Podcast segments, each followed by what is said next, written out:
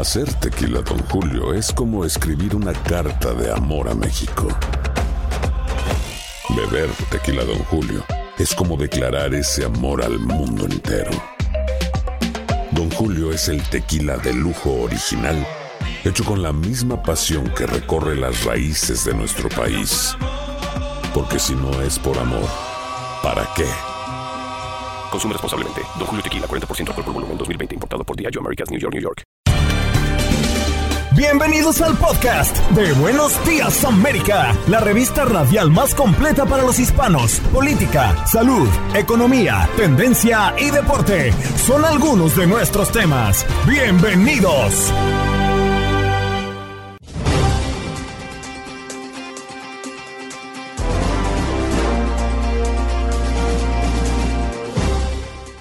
Hola, soy Andreina Gandica y este es el podcast de Buenos Días América.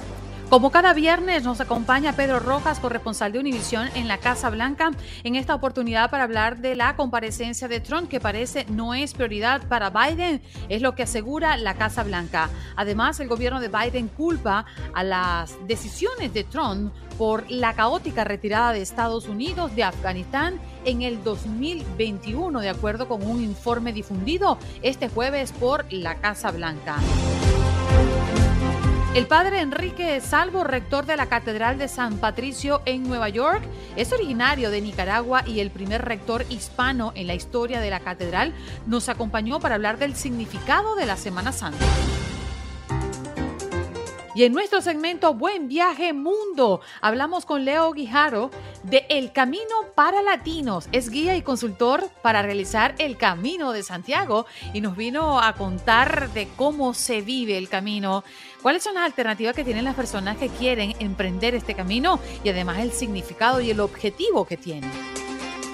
En los deportes, Alto Vino Sánchez desde bien tempranito habla con Max Pérez Jiménez para los deportes en Nueva York. Además, lo que está ocurriendo en la NBA en estos días decisivos de cara a la postemporada, el béisbol de las grandes ligas y sus resultados, la acción del fútbol internacional y el fútbol en México. ¿Qué pasó? Las noticias relevantes las historias destacadas, el resumen de lo más importante. Estos son los titulares. Stormy Daniels, una actriz porno que asegura haber tenido un encuentro sexual con Donald Trump en el 2006 y haber recibido luego un pago de silencio para que no lo contara, declaró que desea que el expresidente rinda cuenta por sus actos, pero que no cree que debe ir a prisión por eso. La creación de empleos en Estados Unidos se modera un poco en marzo, pero su ritmo todavía es fuerte y puede complicar a la Fed. Analistas odiados por la agencia Reuters habían anticipado la creación de 239 mil empleos, un leve enfriamiento frente a los 311 mil puestos creados en febrero, pero todavía un ritmo robusto para la economía de Estados Unidos. Todos son migrantes. Hayan a 35 personas que estaban secuestradas en el noreste de México. Los migrantes cautivos fueron localizados en una zona desértica y estaban custodiados por hombres armados a bordo de cinco camionetas que huyeron al ver las autoridades. Un grupo de las personas rescatadas había sido reportados como desaparecidos desde el pasado martes. Sistema de tormentas pone en alerta a millones de personas desde el sur hasta el noreste del país. En las últimas 48 horas, al menos una docena de tornados han hecho estragos en el medio oeste del país, siendo Missouri la zona de mayor impacto y en donde varias personas perdieron la vida. Estos sistemas generados por un gran frente frío que se extiende desde el Golfo de México hasta el lago Erie ahora amenazan a millones de personas en el noreste del país. Ante la estrategia de legisladores republicanos que exigen eliminar o al menos reducir el presupuesto de la agencia federal que regula las armas de fuego en Estados Unidos, la ATF, la Casa Blanca ha salido a advertir que estas iniciativas solo benefician a los cárteles mexicanos que adquieren un arsenal de guerra en este país a través de intermediarios.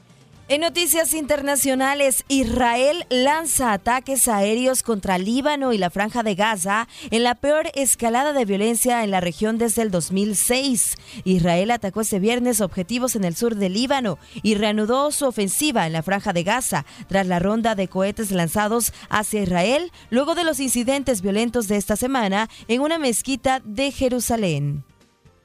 Es noticia además en Texas, la policía del condado específicamente de Harris arrestó por segunda vez a Jamie McCombs por conducir bajo los efectos del alcohol. Según las autoridades, la mujer viajaba con un menor de edad cuando chocó varios autos, árboles e incluso una casa en la calle Loudon. Hasta el momento, McCombs permanece recluida en prisión de dicha jurisdicción. Esto no es democracia, el extraordinario voto de la Cámara de Representantes de Tennessee para expulsar a tres congresistas demócratas. El voto para desterrar a los representantes fue un movimiento extraordinario que la Cámara ha utilizado solo unas pocas veces desde la guerra civil. Y en información eh, deportiva, Frank Lampard asumirá el cargo de técnico del Chelsea para el resto de la temporada.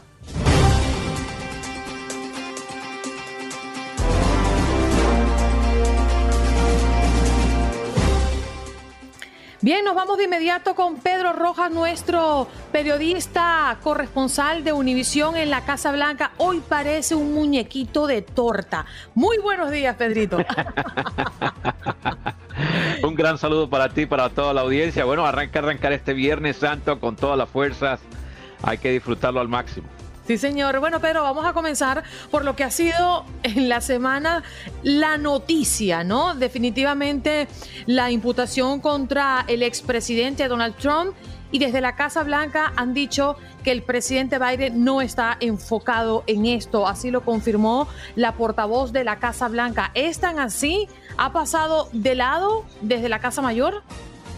Bueno, a todas luces pareciera que sí. Ahora, es importante destacarlo que para el presidente Biden lo que ocurra con Trump puede ser significativo porque lo pone a él en la misma posibilidad y la razón es que este es un, juicio sin precedentes. Es la primera vez en la historia que un expresidente de Estados Unidos se ha llevado a juicio, acusado criminalmente, detenido temporalmente mientras es, eh, recibe sus cargos. Así que definitivamente esto abre un espacio nuevo en la historia de este país y la posibilidad de que cualquier sucesor de Trump ahora enfrente el mismo tipo de juicios en el futuro. Definitivamente esto se abre un nuevo capítulo y aun cuando la Casa Blanca dice que no está enfocado en lo que ocurra con este juicio de Trump, de seguro internamente está siguiendo muy de cerca este juicio y la razón es básicamente clara.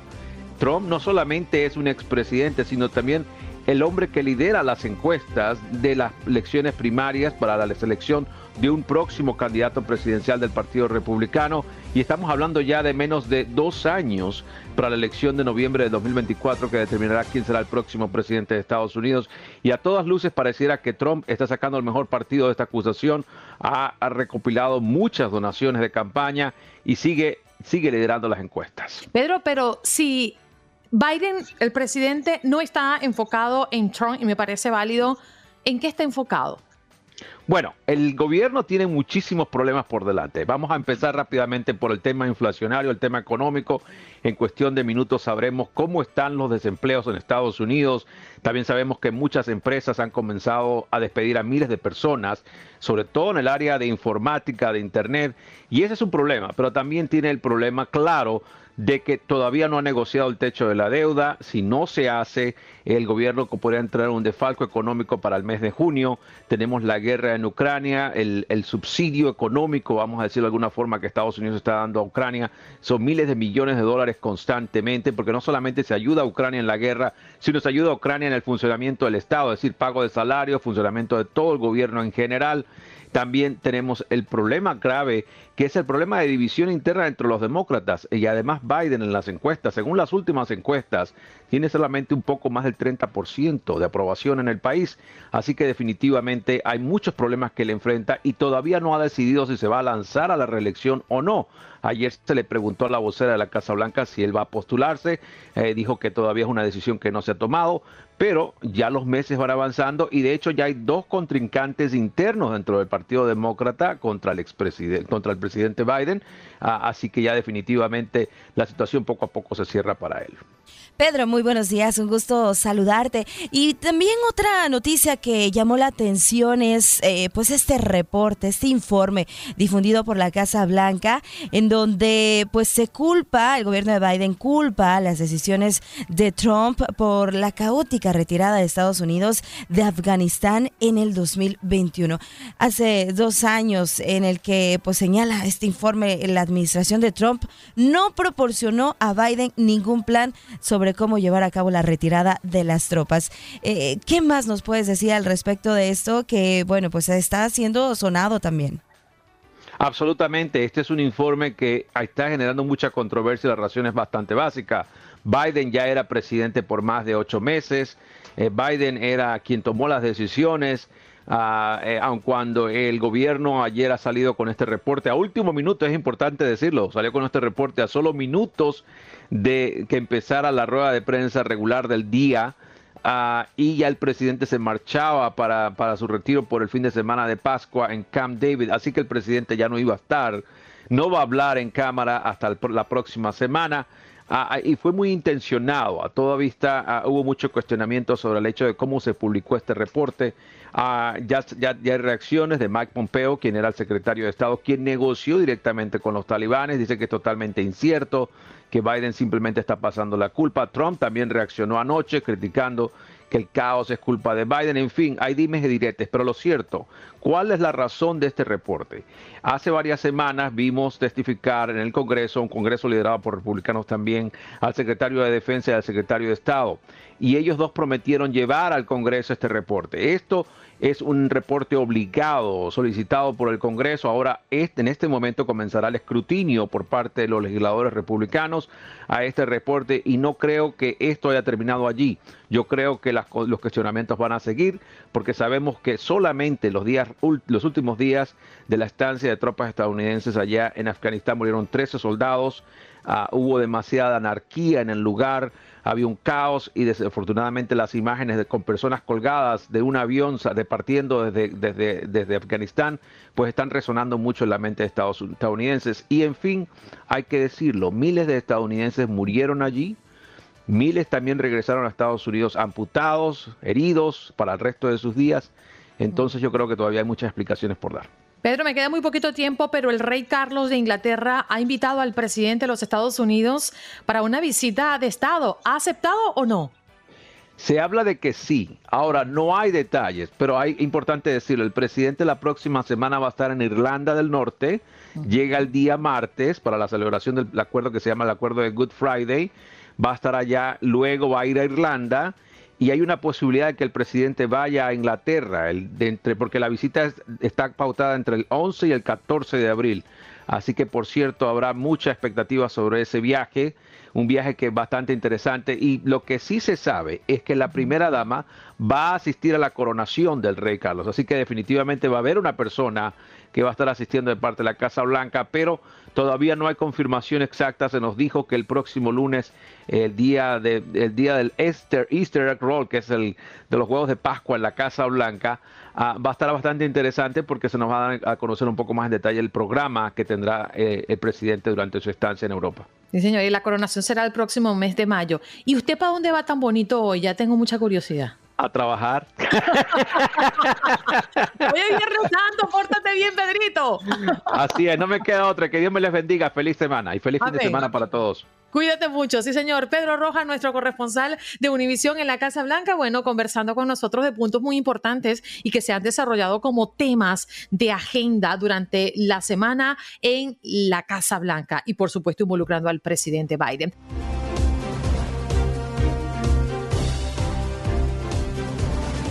A esta hora recibimos al padre Enrique Salvo, rector de la Catedral de San Patricio en Nueva York. Es originario de Nicaragua y el primer rector hispano en la historia de la catedral. Muy buenos días, padre. Por favor, danos la bendición.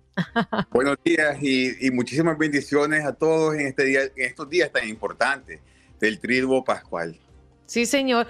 Desde bien tempranito, padre, hemos conversado con nuestra audiencia el significado de la Semana Santa y quisiera dejarle el contexto a usted. ¿Cuál es el motivo de que una semana al año se transforma en la Semana Mayor y la importancia que tiene para los católicos, padre? Bueno, la Semana Santa, en la Semana Santa, no solo es una memoria, pero vivimos otra vez con Jesús los momentos más importantes de lo que Él vino a hacer aquí en la tierra para nosotros, que es morir en la cruz, pero después resucitar.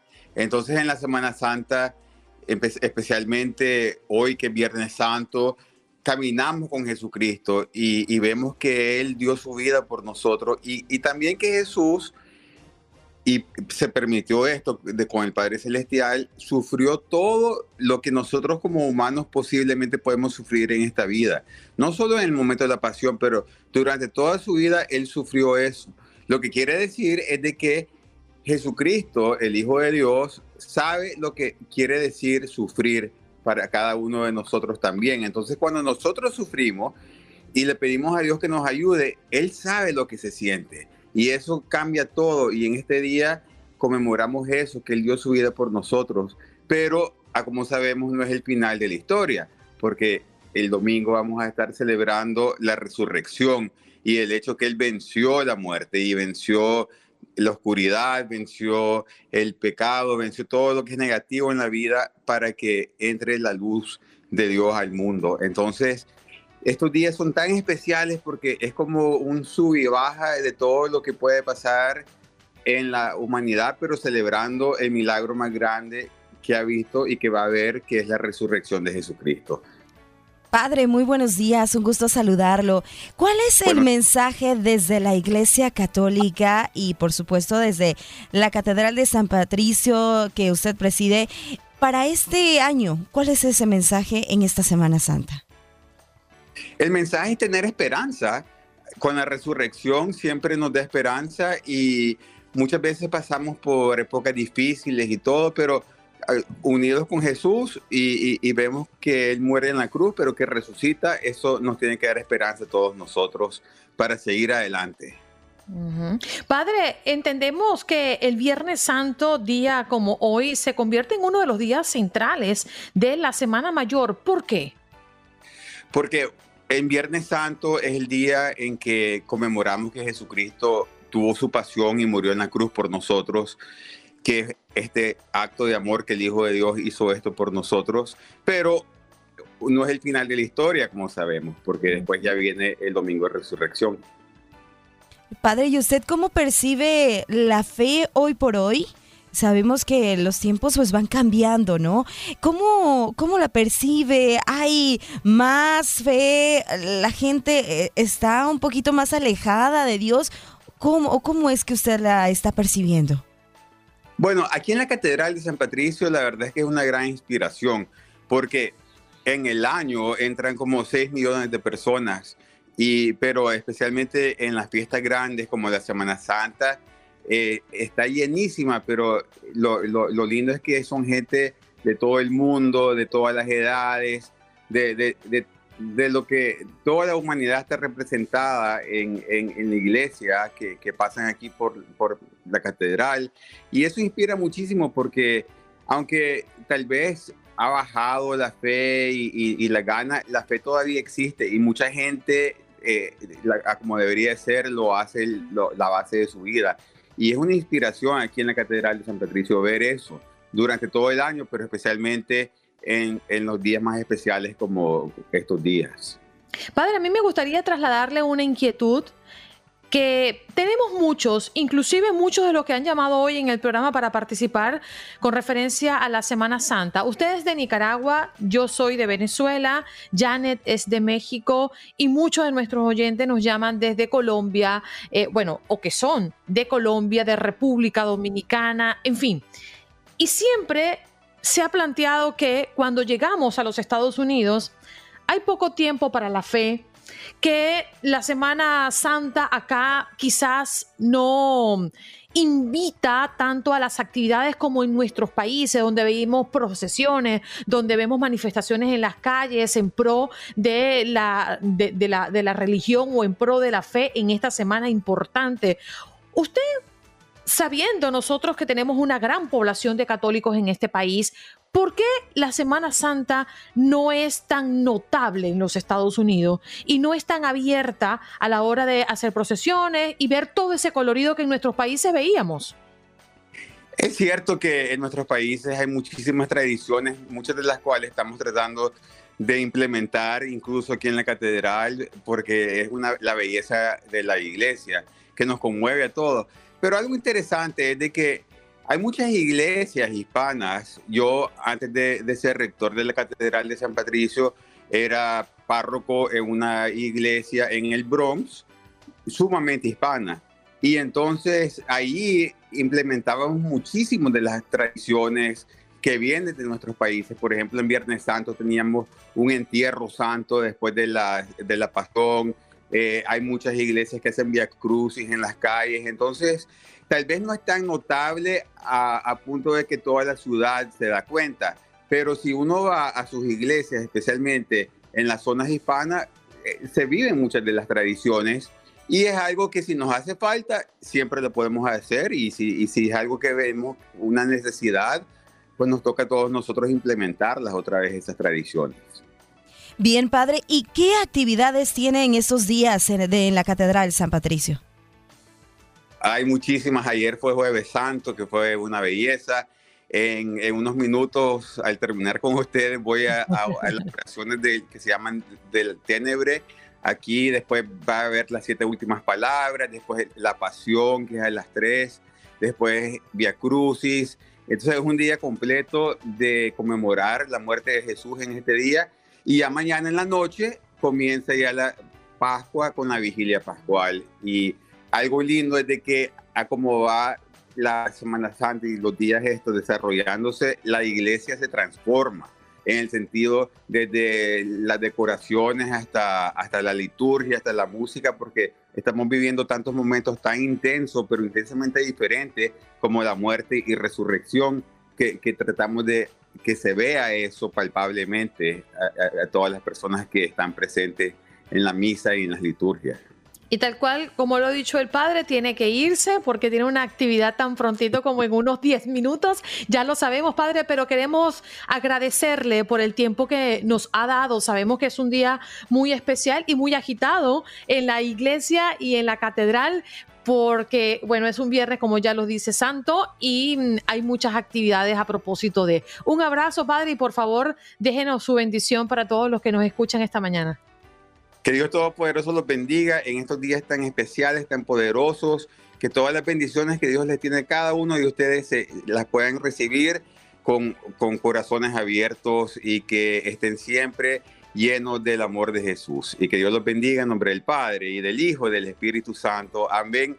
Y muchísimas gracias a todos y felices Pascuas a todos. Seguro, gracias Padre por estar con nosotros esta mañana. Maravilloso. Padre Enrique Salvo, rector de la Catedral de San Patricio en Nueva York, acompañándonos esta mañana hablando del significado de la Semana Santa. Es originario de Nicaragua y el primer rector hispano en la historia de la catedral. Allí lo escuchábamos. Preparen sus maletas y escojan el mejor asiento. Es momento de darnos una vuelta por el mundo, conociendo, viajando y turisteando en Buenos Días América. Y qué oportuno nuestro segmento en la mañana del día de hoy, sección de turismo en Buenos Días América. Hoy, buen viaje mundo, Leo Guijarro, del Camino para Latinos. Es guía y consultor para realizar el Camino de Santiago. Qué bonito tenerte hoy, Leo. Gracias por estar con nosotros. Un placer, un placer. Aquí desde Oporto, esto que está aquí atrás es la C, la Catedral de Oporto. Estamos en pleno Camino de Santiago y en minutos partimos a hacer el Camino de Santiago, que creo que es lo que vamos a hablar hoy. Extraordinario, por supuesto, Leo. Es el camino creo que más famoso del mundo, pero ¿cuál es el objetivo del Camino de Santiago? El objetivo del Camino de Santiago es ir a la Catedral de Santiago a presentar los respetos a los restos del apóstol que se encuentran en custodia ahí. Eso es, desde hace 11 siglos, la razón fundamental. Hoy eh, ha cambiado mucho, estamos en unos procesos de transformación, yo creo que ayuda mucho a, esa desconexión y conexión con uno mismo. El Camino de Santiago se ha vuelto una, una experiencia espiritual que muchísimas personas vienen a hacerlo todos los años, todos los días. El camino es algo que está abierto en diferentes rutas, en, hay más de 60 rutas en España, estoy bien en Portugal, en Portugal debe haber unas 40 rutas, en el resto de Europa hay 260 rutas, esto da para todo, da para todo. Leo, gracias por eh, tomarnos esta llamada y para contarnos cómo va a ser pues todo tu recorrido, porque el Camino de Santiago pues eh, sin duda es la ruta más antigua, más concurrida y más celebrada del viejo continente y del mundo, como ya lo dijo Andreina, pero cuéntanos un poco más, ¿cuánto tiempo toma? ¿Sigue siendo una peregrinación? ¿Cómo es que se preparan también para poder realizarlo? Fíjate, el camino de Santiago es como un traje a la medida. Como te dije, hay muchísimas rutas. Entonces, tú puedes tomar el camino que tú quieras, porque desde el siglo, desde hace 11 siglos, ¿qué se hacía? Salías de la puerta de tu casa e ibas a Santiago de Compostela. No existía nada. Todas esas rutas quedaron, esas rutas se siguen transitando. Entonces, no es que el camino de Santiago tiene una distancia ni tiene un solo camino. Hay múltiples caminos de Santiago con un solo destino, la Catedral de Santiago de Compostela. Puedes hacer 100 kilómetros, 200 kilómetros, 500 kilómetros. En este caso, nosotros vamos a hacer ahora 300 kilómetros, en un poco más de 300 kilómetros en dos semanas, saliendo acá desde Porto. Leo, te voy a pedir em, que nos muestres en qué punto estás, porque es que además el sol está extraordinariamente iluminado, en un, cielo azul espectacular y para los que nos están viendo y escuchando a través de YouTube y a través de Facebook van a poder disfrutarlo como nosotros. Cuéntanos dónde estás exactamente. Esto es la Catedral de Oporto, se llama la sede de Oporto. Desde aquí se inicia el camino portugués por la costa, el camino portugués como tal tiene un inicio en la Catedral de Lisboa y aquí es como un destino común que se ha hecho para distancias de medio recorrido, eso que te digo, eh, de, medio, de media distancia, perdón, de 300 kilómetros, y salimos acá desde la Catedral de, de Porto. Que de por sí voy a, irme hacia la señal para mostrársela mientras van haciendo la pregunta, que estamos acostumbrados a caminar con el móvil, así que ya se aprovechan y ven, mira la cantidad de gente que hay acá. Qué belleza. Porto es una ciudad espectacular, el clima está espectacular, está haciendo un fresco sabrosito. Está Andrina, como si estuviéramos en Caracas, ah. en, la castellana. Ya y escuchamos los pajaritos y todo, qué divino. se, lo, te, lo, voy a mostrar acá, porque este es el punto de inicio, es una señal del Camino de Santiago que está acá. Aquí vamos. A ver, a ver. Fíjate. Sí. Aquí, estamos. Qué lindo. Explícanos para los que nos están escuchando en la radio qué es lo que estamos viendo.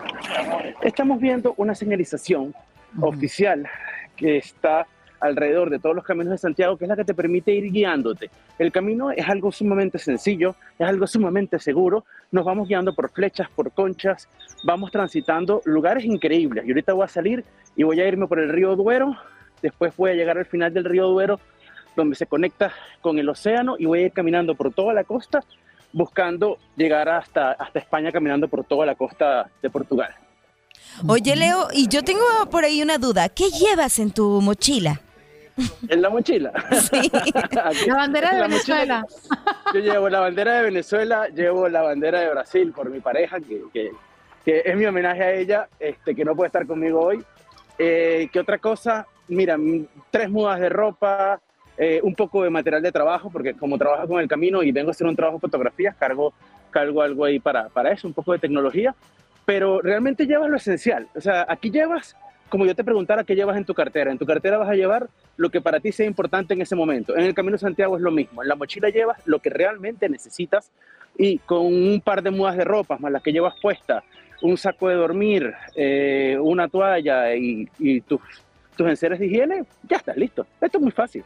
Esto es muy mm. sencillo. Leo, no es difícil. El Camino de Santiago tiene algo extraordinario y es que tiene la capacidad de conquistar propios y extraños. Muchas personas tienen en sus planes de vida recorrer este camino y yo me incluyo, ¿eh? Solo que estoy esperando el momento oportuno para hacerlo. El eh, momento oportuno no existe. El momento oportuno no existe. El momento oportuno es no esperes que algo venga en tu vida y, y, te diga, tengo que ir a hacerlo para buscar un cambio. Aprovecha que aquí, esto es, esto es una, imagínate a miles de personas en una misma frecuencia.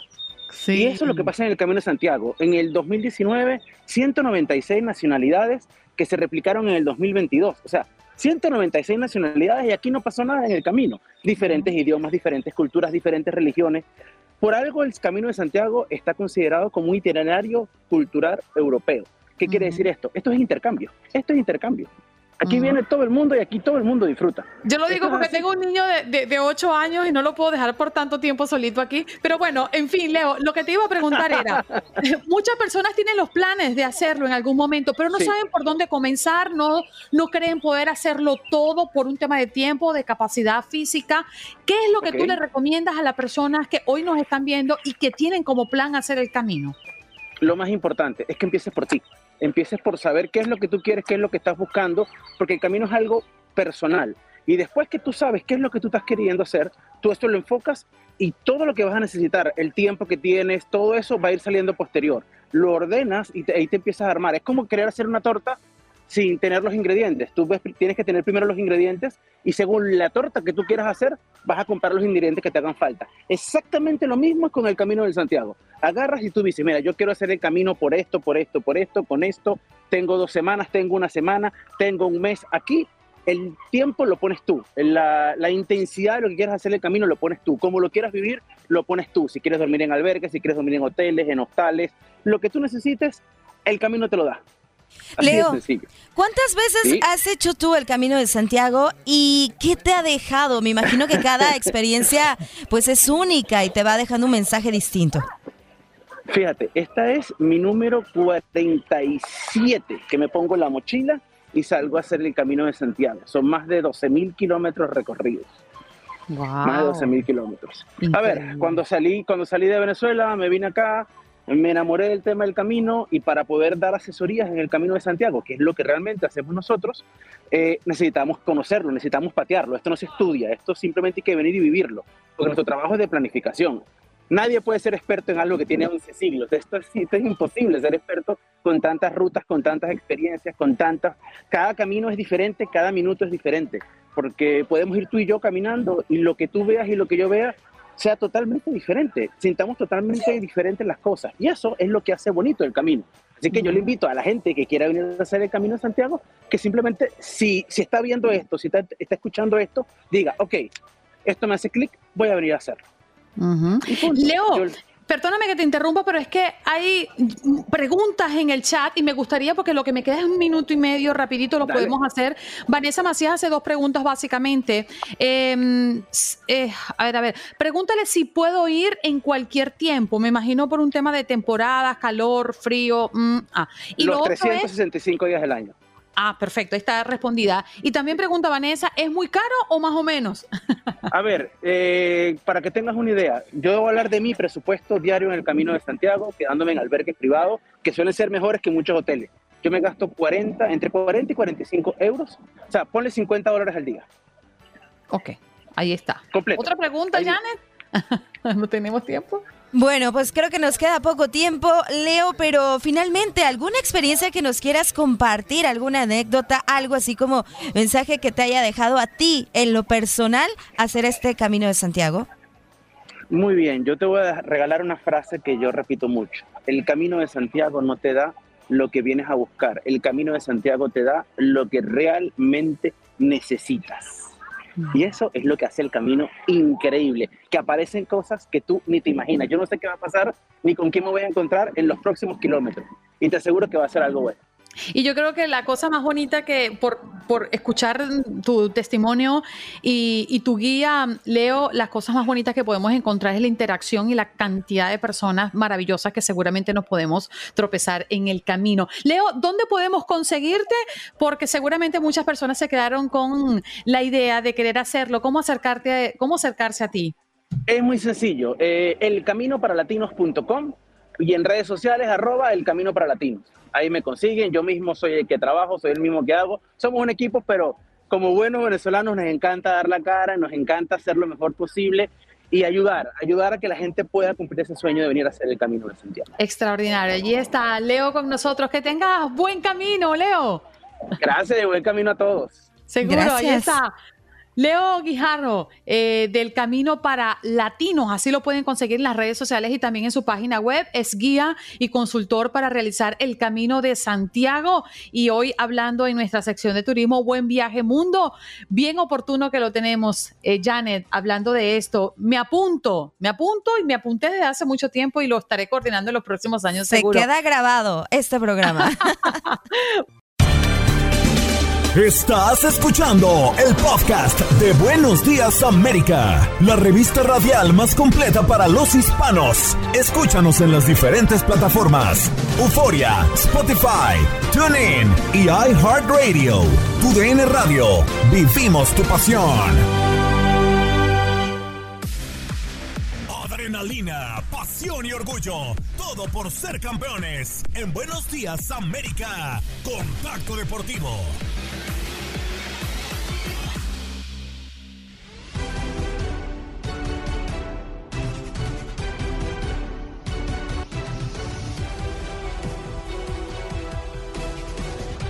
Bienvenidos, bienvenidos a este primer contacto deportivo del día viernes 7 de abril, ya arrancando la primera semana de este mes número 4 del año para hablar de lo que viene siendo la información deportiva más actual y más reciente, pero ya saben, como todos los viernes es costumbre, tenemos a nuestro máster en los deportes desde la Gran Manzana. Saludamos con muchísimo gusto a Max Pérez Jiménez. Max, ¿qué tal? Hay mucha información. Tim Ball ha firmado para los New York Jets y además los Brooklyn Nets y los Knicks están prácticamente asegurando puestos en playoffs. ¿Qué tal, Max? ¿Cómo estás?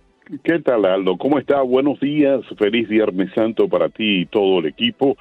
Eh, bueno, pues las noticias por aquí. Eh, Nueva York, eh, los Mex de Nueva York abren temporada en casa en la tarde de hoy. se suspendió ayer por lluvia en una tarde soleada. La ciudad estuvo totalmente soleada y se suspendió el juego de Nueva York y también el de los Yankees en Baltimore y no cayó una gotita de agua, Aldo. Así que alguien tendrá que dar declaraciones eh, porque suspendieron el juego. Pero yo creo que un airecito los Mex de Nueva York. Habían perdido tres partidos en línea después de haber ganado tres de cuatro frente a Miami. Eh, qué, qué, qué barrida la de, la de Brewers contra los Mex de Nueva York. Eh, Aldo, no habían conectado un cuadrangular en la temporada en sus primeros juegos y nos soplaron nueve en tres partidos.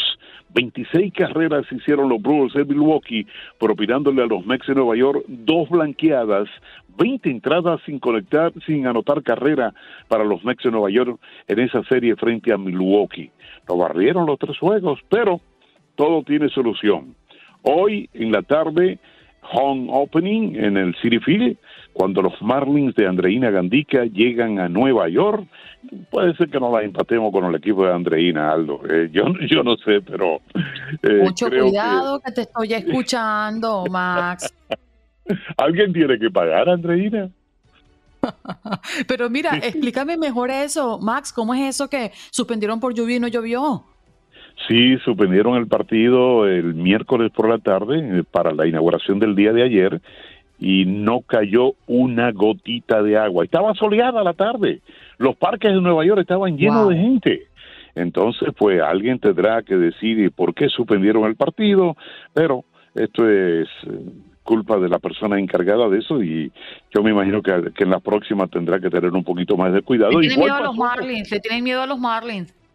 Es posible, es posible. Oye, qué bien están los Marlins, están, aunque se les le lesionó Chison Hall, eh, yo creo que tienen un equipo para competir los Marlins este año.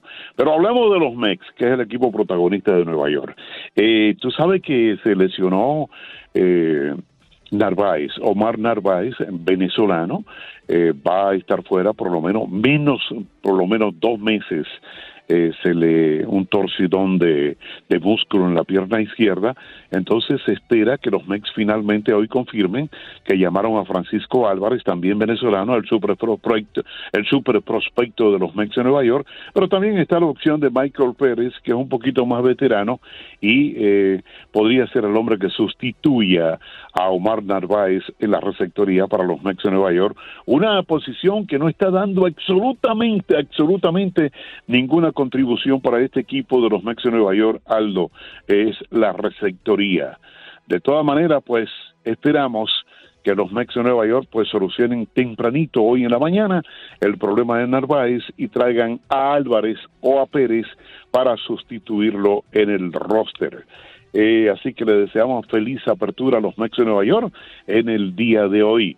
Los Yankees, los Yankees pues han ganado muy bien, han ganado cuatro y dos en sus seis primeros partidos en casa y eh, ayer tenían programado jugar en Baltimore, dije que se suspendió y entonces estarán jugando hoy a la misma hora, tres y cinco de la tarde, eh, Gary Cole, pues la superestrella de los Yankees ya ha conseguido dos victorias, qué rápido va este hombre, en sus dos salidas ha lanzado 12 y un tercio de entradas, ha ponchado 19 y una super efectividad de 0.73. Impresionante lo que está haciendo Gary Cole con estos Yankees de Nueva York. Una ofensiva eh, del venezolano Gleyber Torres que lleva la voz cantante en este equipo de los Yankees de Nueva York. Hacer tequila, don Julio, es como escribir una carta de amor a México. Beber tequila, don Julio es como declarar ese amor al mundo entero. Don Julio es el tequila de lujo original, hecho con la misma pasión que recorre las raíces de nuestro país. Porque si no es por amor, ¿para qué? Consume responsablemente. Don Julio Tequila, 40% alcohol por volumen, 2020. Importado por Diageo Americas, New York, New York. Para 4-21 con dos cuadrangulares, seis carreras impulsadas y cinco bases robadas.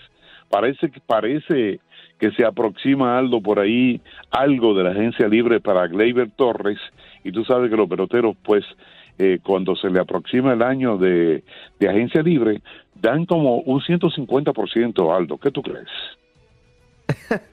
y es cierto, ¿eh? porque gran temporada que están eh, teniendo estos jugadores, Gleyber Torres y Julio Urias, que son dos jugadores que no prácticamente no piensan a lo mejor renovar con su club y están teniendo un arranque de temporada impensado, ¿no? Buscando, pues ahí es el ojos coquetos a otros clubes, ¿no?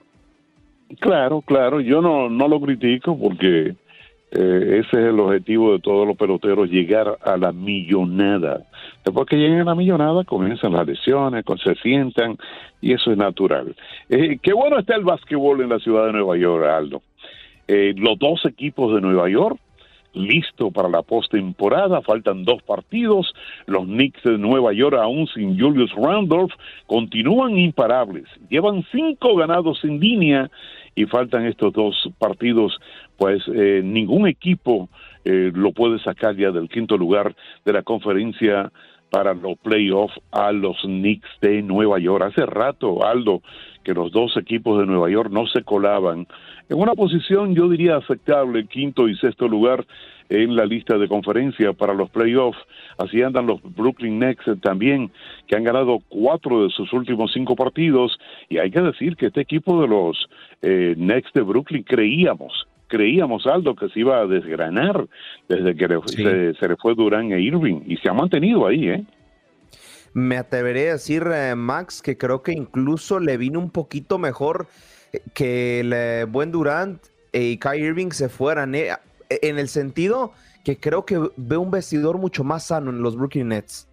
Sí, definitivamente, definitivamente sabemos que Irving y Durant son dos estrellas, pero a veces estos remeniones así como que crea más un, un básquetbol por equipo y eso es lo que ha pasado en el equipo de los Nets de Brooklyn.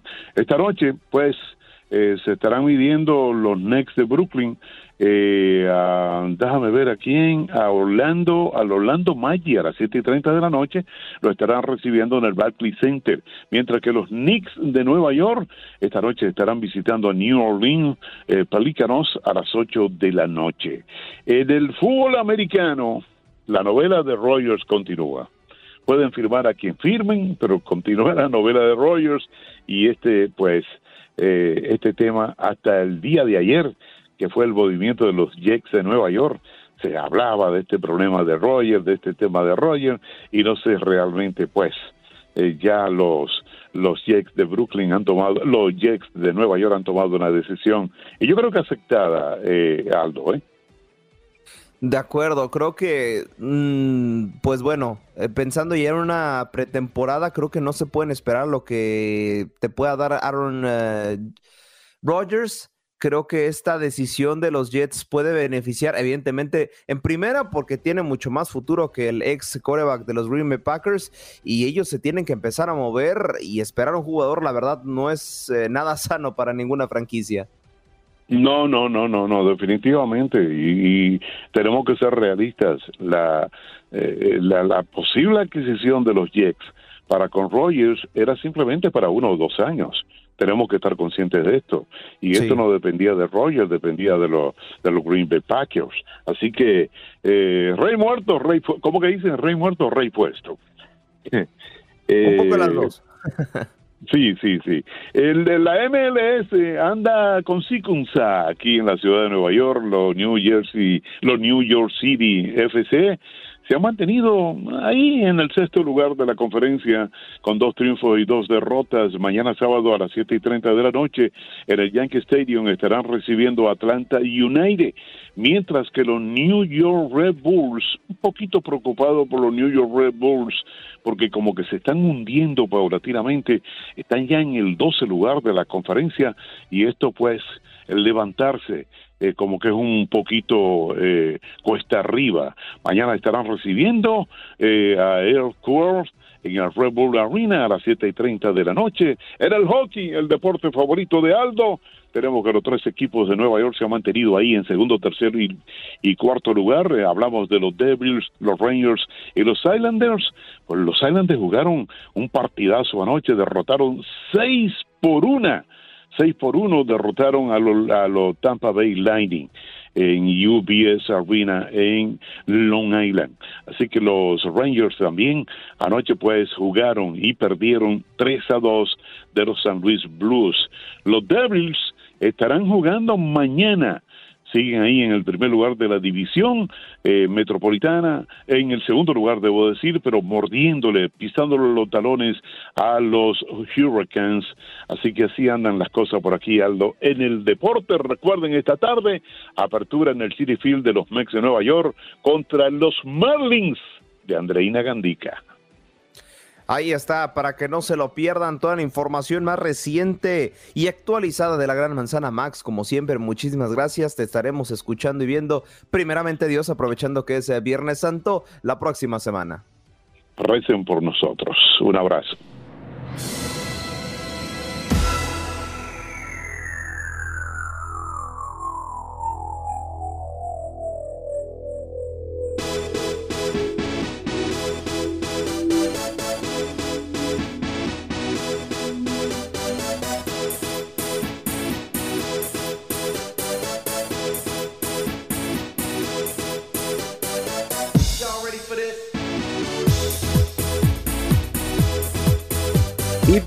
Preparadísimos y listos para la recta final de la temporada regular de la NBA. Hoy se juega la penúltima jornada, mañana se jugará el resto y para el domingo todos los equipos estarán enfrentando a todos para definir las últimas posiciones a lo que viene siendo la postemporada de la NBA. El domingo a la una de la tarde, tiempo del este, jugarán todos los de la conferencia del Este y a las 3.30 de la tarde de la misma zona horaria jugarán todos los de la conferencia del Oeste. Preparadísimos y listísimos, pero vamos primero con las noticias porque hay mucho de qué hablar y es que la NBA rechazó la propuesta, la propuesta perdón, de los Dallas Mavericks de repetir el juego frente a los Golden State Warriors debido a la polémica ¿no? que se ha suscitado en, los últimos, eh, en las últimas horas debido a que en una última jugada del tercer cuarto un árbitro señaló que el balón había abandonado la posesión de Golden State Warriors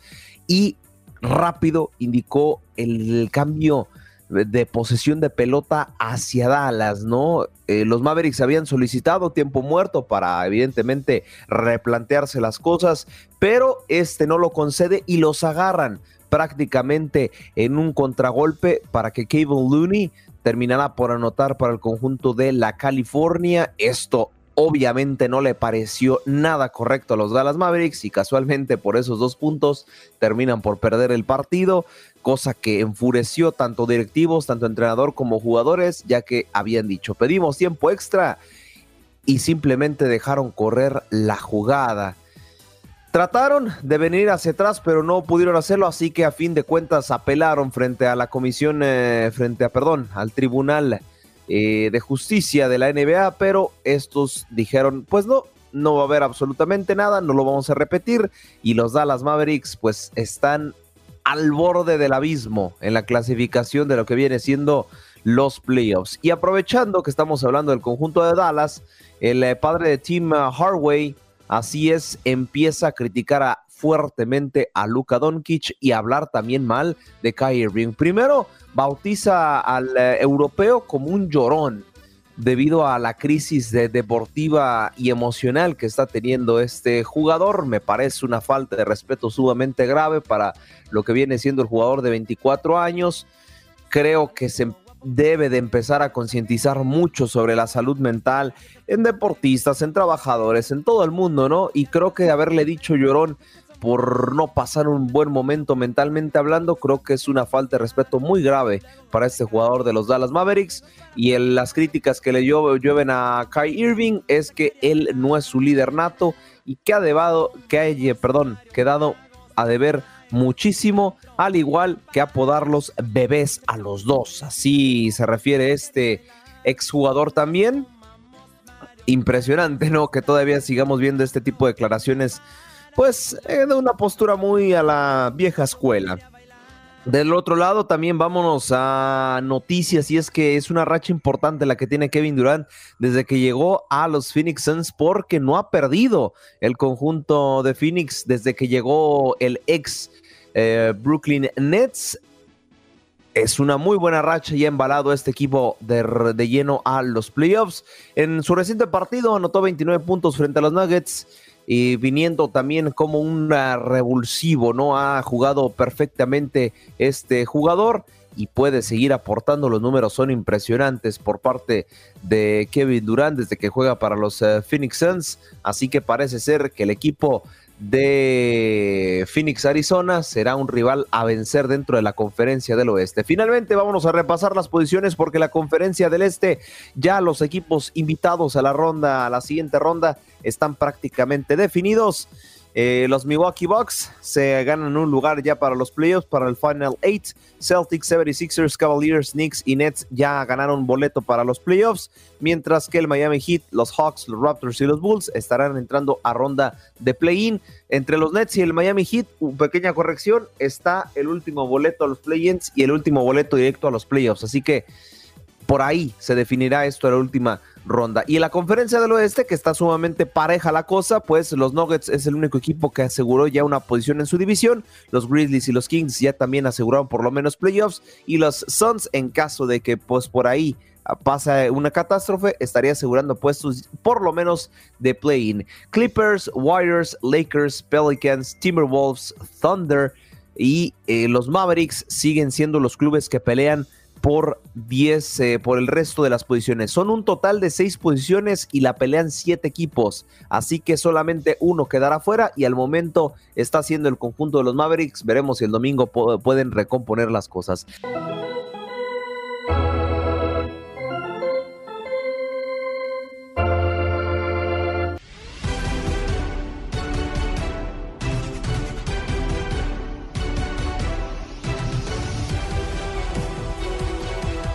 Y bienvenidos, bienvenidos a este contacto deportivo para hablar de lo que será y fue la actividad de la Major League Baseball el día de ayer y lo que será el día de hoy. Por supuesto, dar una previa de lo que será también la cartelera que tendremos este fin de semana a través de tu aplicación Euforia y tu DN Extra, al igual que nuestra sintonía, tu DN Radio. La primera Vámonos con los Power Rankings de esta semana número uno. Y es que qué lanzadores pintan para ser los más importantes en esta temporada, por lo menos visto en estas primeras fechas, en esta primera semana que estamos hablando que ya pasó. Así es, hace una semana estábamos hablando del Opening Day y ahora vamos a repasar lo que pasa hoy en día. Primero, eh, vámonos de lleno a lo que es el juez, Aaron Judge, que pues ha sido el jugador al momento con más home runs conectados en lo que viene siendo la temporada de la MLB seguido también por grandes otros atletas, ¿no? También los Atlanta Braves eh, siguen eh, dando de qué hablar, pues su récord es de cinco victorias, solamente un perdido,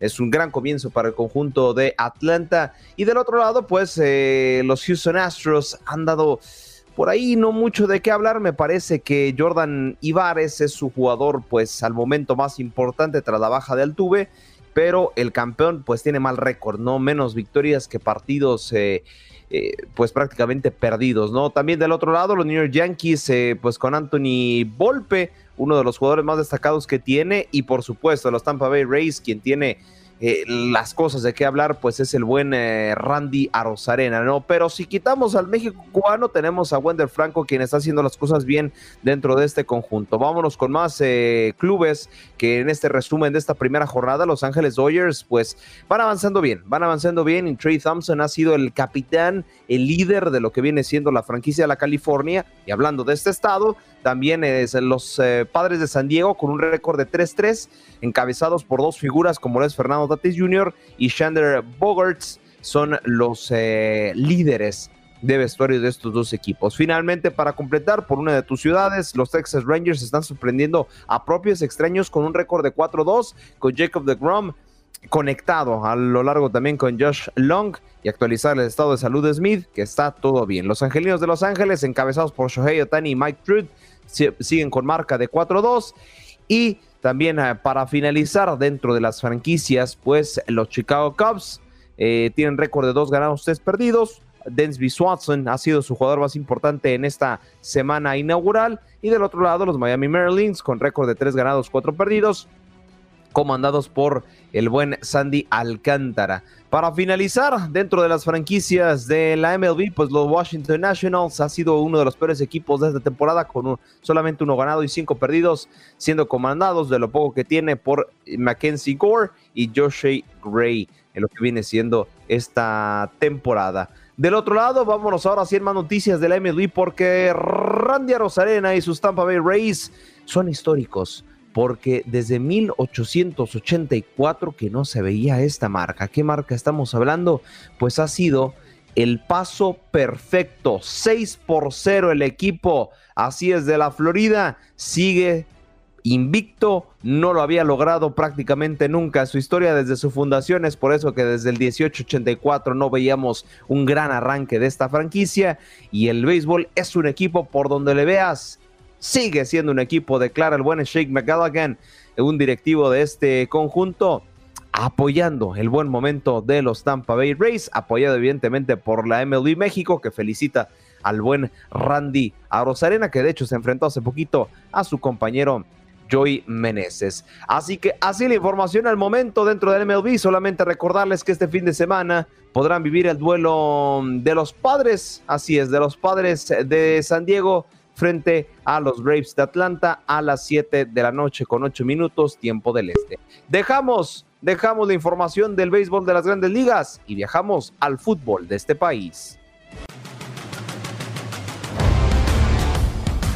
Y la Major League Soccer arranca su semana número 7 y yo te tengo todo el resumen de lo que pasará en esta semana número 7, válgame la redundancia, en la Major League Soccer.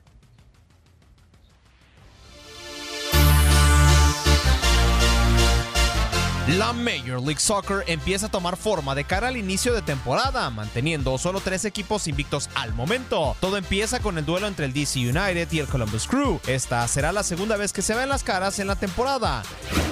El Inter de Miami le tocará recibir la visita del FC Dallas, equipo que nunca ha perdido enfrente de las Garzas. ¿No tienen el presentimiento de que algo muy malo va a pasar? El New York City Football Club recibirá la visita del Atlanta United, duelo en que los rojinegros no logran ganarles a los ciudadanos en los últimos cinco partidos. En otro duelo de la Conferencia del Este, el Cincinnati FC se medirá ante el Philadelphia Union, partido en donde los Leones Naranjas solo han ganado un juego en los últimos 10 duelos. Esta es la pelea de nuestras vidas. Y vamos a ganar. En una revancha de lo que fue la final de conferencia del oeste en la temporada 2022, el LAFC le hará los honores al Austin Football Club. Los verdinegros no pierden frente a los campeones en temporada regular desde hace dos temporadas. ¿Asustado, Potter? Ni un poco. El New England Revolution visitará al Club de Fútbol Monreal, partido que no termina en un empate desde hace cuatro años. El New York Red Bulls querrá ampliar su paternidad sobre el San Jose Earthquakes, ya que la última vez que los de la California se impusieron a los Toros Rojos de visita fue en el lejano 2010. Ah, here we go again. Otros equipos que se verán las caras por segunda ocasión en la temporada será el Sporting Kansas City y el Colorado Rapids, el equipo de Alan Pulido ahora jugando como local. El Houston Dynamo buscará su tercera victoria consecutiva de local cuando reciba al LA Galaxy con un Chicharito Hernández de regreso. El Nashville Soccer Club le tocará recibir la visita del Toronto FC, un duelo joven siendo apenas la séptima vez que se ven las caras. El Chicago Fire buscará romper el invicto del Minnesota United cuando visite su cancha, que por cierto es terreno donde nunca ha logrado llevarse los tres puntos. En más actividad, el Real Salt Lake se medirá por primera vez en su historia al Charlotte Football Club. En un derby del norte, los Vancouver Whitecaps recibirán la visita del Portland Timbers, duelo que ha terminado solo una ocasión en empate en los últimos 10 choques. Por fin, un digno oponente. Nuestra batalla será legendaria. Para cerrar la fecha, se llevará a cabo otro duelo que será el primero en su historial. El Seattle Saunders recibirá la visita del St. Louis City. Para tu DN Radio, Aldo Sánchez.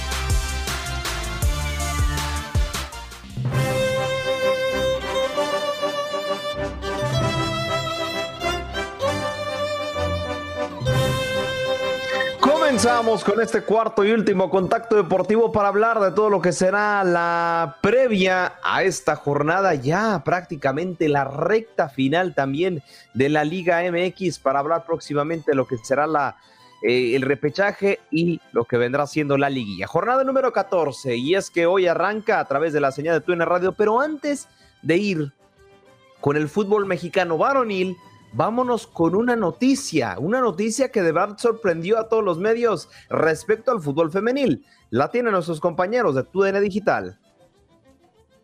Bianca Sierra y Stephanie Mayor, jugadoras de Tigres, dieron a conocer en sus redes sociales que el próximo mes de septiembre se convertirán en madres. La defensa mexicana publicó unas fotografías en las que muestra el ultrasonido que confirma que está embarazada de dos bebés y un mensaje en el que explica Llevo dentro todo el amor del mundo. En todas las imágenes aparece junto a Mayor, con quien contrajo matrimonio en mayo del 2022. Esta temporada, Stephanie Mayor ha disputado nueve partidos y marcado dos goles, mientras que Bianca Sierra se recupera de una lesión que sufrió a finales del año pasado. Ahí está, ¿no? Y lo apodan en, a través de las redes sociales de TUDN, que viva el amor. Y ahora sí, vámonos con eh, la información que refiere ahora al fútbol eh, varonil. Y es que hoy a través de la señal de TUDN Radio podrán vivir un partido entre el Puebla y el Toluca a las 9 de la noche, tiempo del este.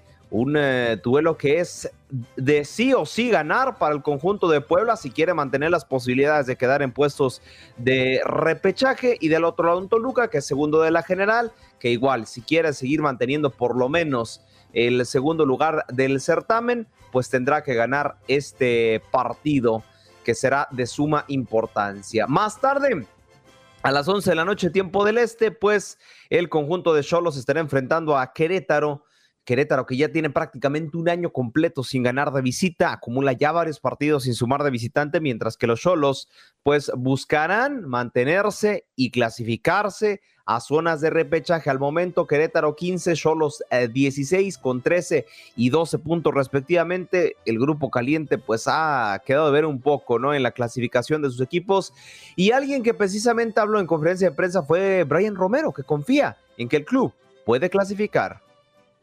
No, la verdad que para nosotros es un, partido, como se dice, bisagra. Eh, sabemos que nos jugamos mucho este partido porque también pensando en la, en la porcentual, eh, mirando un poco la liguilla, creo que es una de las últimas oportunidades que tenemos para meternos en el repechaje.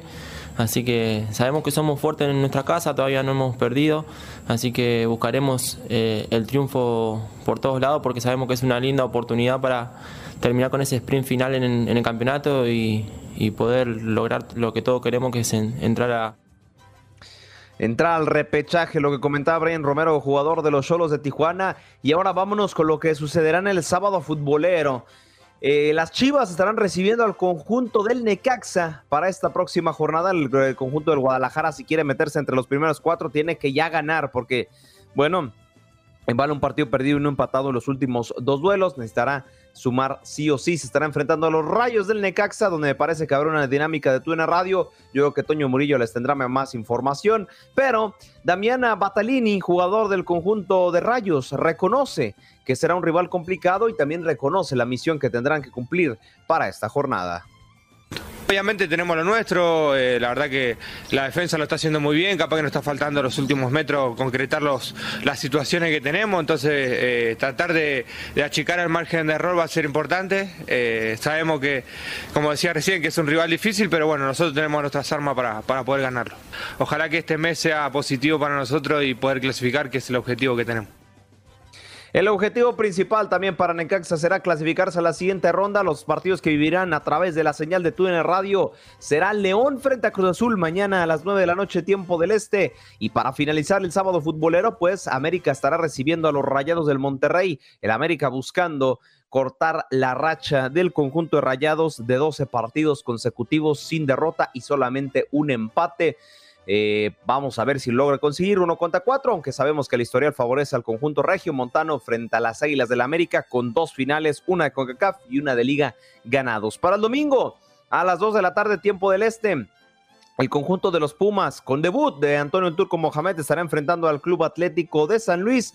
Y ya para cerrar la demás jornada dominical. Santos eh, hará lo propio con Pachuca y Juárez hará lo propio frente a Atlas, quedando muy, pero muy poco ya para hablar de lo que serán los equipos clasificados a repechaje y lo que serán los equipos, pues evidentemente, que buscarán ser campeones del fútbol mexicano, aquellos que se clasifiquen como primeros cuatro y los que se clasifiquen en el resto de las posiciones que te da esta oportunidad. Con esta información estamos cerrando nuestro cuarto y último contacto deportivo. Gracias por acompañarnos en nuestro podcast. Buenos días América. Y recuerda que también puedes seguirnos en nuestras redes sociales. Buenos días AM en Facebook y en Instagram. Arroba Buenos días América. AM. Nos escuchamos en la próxima. Boost Mobile tiene una gran oferta para que aproveches tu reembolso de impuestos al máximo y te mantengas conectado. Al cambiarte a Boost, recibe un 50% de descuento en tu primer mes de datos ilimitados. O, con un plan ilimitado de 40 dólares, llévate un Samsung Galaxy A15 5G por $39.99. Obtén los mejores teléfonos en las redes 5G más grandes del país. Con Boost Mobile, cambiarse es fácil. Solo visita boostmobile.com. Boost Mobile, sin miedo al éxito. Para clientes nuevos y solamente en línea, requiere AroPay. 50% de descuento en el primer mes requiere un plan de 25 dólares al mes. Aplican otras restricciones. Visita Boost para detalles.